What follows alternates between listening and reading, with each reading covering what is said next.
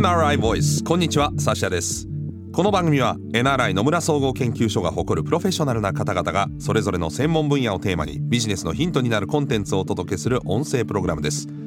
今回お話を伺っていくのは社会 IT コンサルティング部エキスパートコンサルタントの西尾喜一さんです。どうぞよろしくお願いします。よろしくお願いいたします。このシリーズでは健康経営のトレンドとデータ利活用をテーマに4回にわたってお話を伺ってまいります。早速ですが初回はどういったお話でしょうか？はい今回は健康経営に取り組む意義と元凶です。NRI Voice. NRI Voice. 改めてお話を伺っていくのは社会 IT コンサルティング部エキスパートコンサルタントの西尾喜一さんです。えまずは西尾さんのプロフィールご紹介させていただきます。え西尾さん2011年に NRI に入社。医療介護を含むヘルスケア領域における事業戦略や新規事業立ち上げ支援社会価値に関する調査研究などに従事されまして近年は企業の健康経営の計画策定や医療保険者向けの医療データ分析などに取り組まれています。えまた2022年にはですね日刊工業新聞に連載企業経営における健康の価値とトレンドを寄稿されております、はい。まあ、ずっとこの分野をやってらっしゃるということですね。はい。そうです、ということでその健康経営ね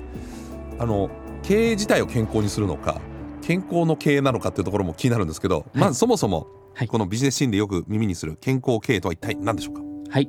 健康経営とは会社が経営戦略として従業員の健康を積極的にサポート投資することで、まあ、企業価値や業績向上などにつなげていくことになります。なるほど。つまり人の健康に対する経営ってことなんですね。はい。はい、えーこれ企業価値や業績向上ということでこれ企業主導の取り組みということになるんでしょうか？はい。基本は企業が主導の取り組みになるのですが国も会社や医療保険者が積極的に健康管理増進に取り組むようさまざまなインセンティブや制度を用意しています。なるほど、まあ、国としてもバックアップするということですけどそうですねこれどうでしょう？国としての狙いとしては当然ながら健康でいてくれれば医療費の削減にもつながる、はいあとは、まあ、健康な人が多くなれば労働人口も増える。こういったところも国としては望んでるところでしょうか？そうなります。経産省や厚労省など国を挙げた取り組みとなっております。はい。まあ、国としても、まあ、みんなに国民に健康であってほしい。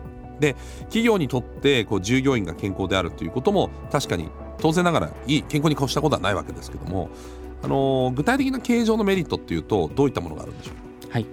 大きなメリットとして3点挙げることができます。かはい。一つはモチベーション集中力アップによる生産性向上。まあ、それなんか健康な方が集中してるとかね。そうですね。いいパフォーマンス出せると分かりますね。はい。はい、で2つ目もパフォーマンスなんですが、ええまあ、高いパフォーマンスを目指して離職率低下などによる、まあ、外部からの企業イメージのアップですあね。あそうか。あそこで仕事してるとすごいあの健康もサポートしてくれるし、はい。い、い体調でなんかこうできるよっていうのが周りにも伝わるってことですね。すね。はい。はい、そして最後がワークエンゲージメント、まあ、働くモチベーションなどの向上による優秀な人材確保です。なるほどそういったところではみんな働きたいというふうにつながっていくということですね。はい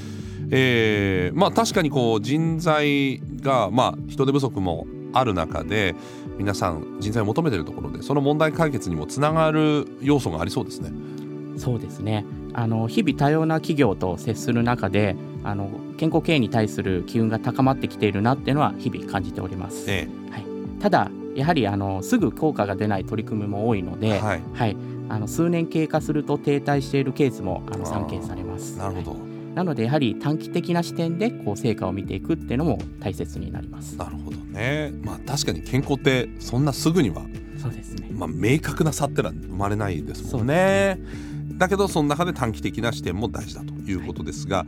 あの健康という、まあ、テーマで言うとここ数年はやっぱり新型コロナウイルス感染症の流行というのもありました、まあ、非常に健康についてもいろいろ考えさせられるわけだったんですけどもこれはやっぱり大きなターニングポイントだったんでしょうか？はい、おっしゃる通りでやはり働き方や生活様式また交流とかコミュニケーションも変化しておりまして、はい、えー特に若年層で孤独感不安感の増加など健康経営で対応すべきテーマが拡大したと感じております、うん。これまでになかったテーマが出てきたってことですか？そうなります、はい、そもそも健康経営はですねあの目指す方向性や対象により攻めと守りに大別されるのですが攻めの視点の重要性が増してきたとも言えます、うん。攻めと守り。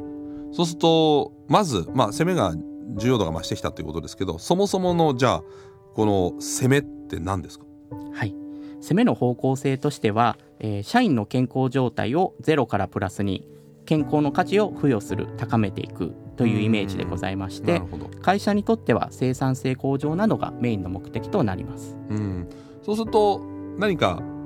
病気になったとか具合が悪いっていうのを治すっていうんじゃなくて今現在健康なんだけどそれを保つためってことですか？今現在健康な方をしっかりと保つというところとさらに健康にしていくという視点があります、なるほどね。どういった方が対象になるんでしょう？かはい、対象層としては、えー健常者も含む幅広い従業員組織全体へのアプローチがあ必要になります。なるほど。ねただなんかあの自分を考えても自分が健康な時ってあんまり健康なことを気にしないというか、はい。その現状問題がないとそういうのを会社としても、えー対応していく巻き込んでいくって難しくはないんでしょうか？そうなんですよ。なので最初非常にハードルが高く感じるんですが、ねえ。ー成功への足がかり、まあ、キーワードとしましてはやはりそういった社員さんも含めた健康に対する自主性や予防に対する意識をしっかりとまずは強化していくというところにあると思っています。そのための対策って何が必要なんでしょう？はい。健康に関するデータ利活用が一つのポイントになると考えております。データですか？はい。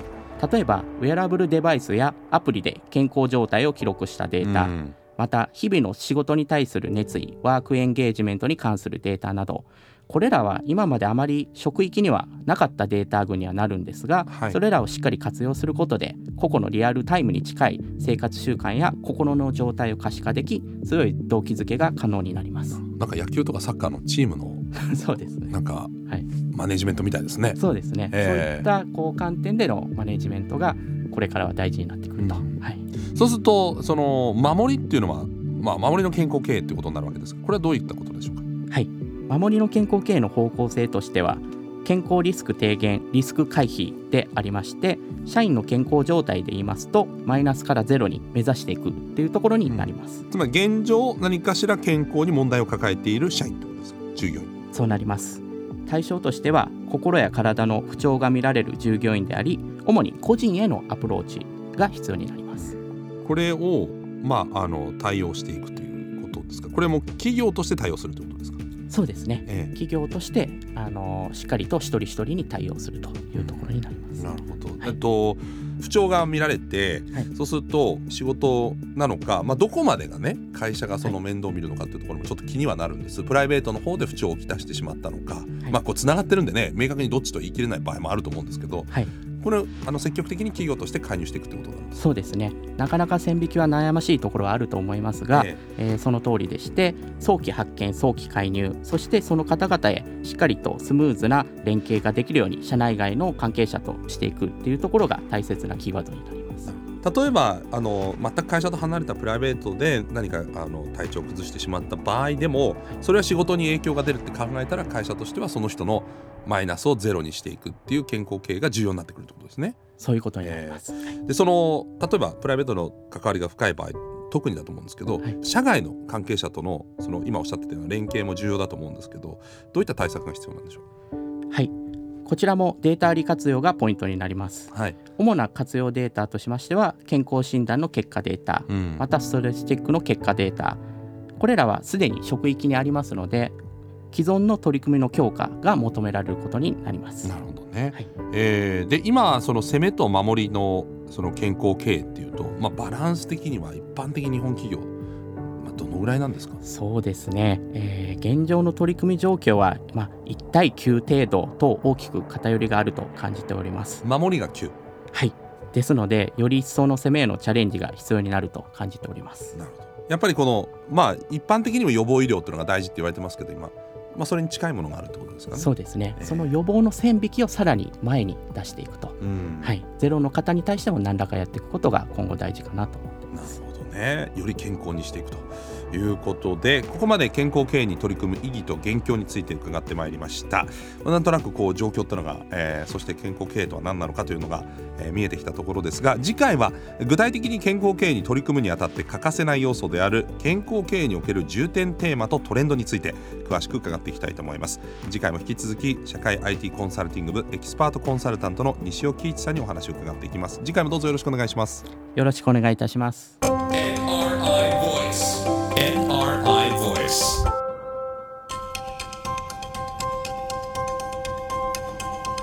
NRI ボイスこの番組はアップルやグーグルなどのポッドキャストのほか NRI のウェブサイト内からもお聞きいただけます。NRI ボイスで検索してチェックしてください。引き続き健康経営のトレンドとデータ利活用。これをテーマにお話を伺ってまいります。ナビゲーターはサッシャでした。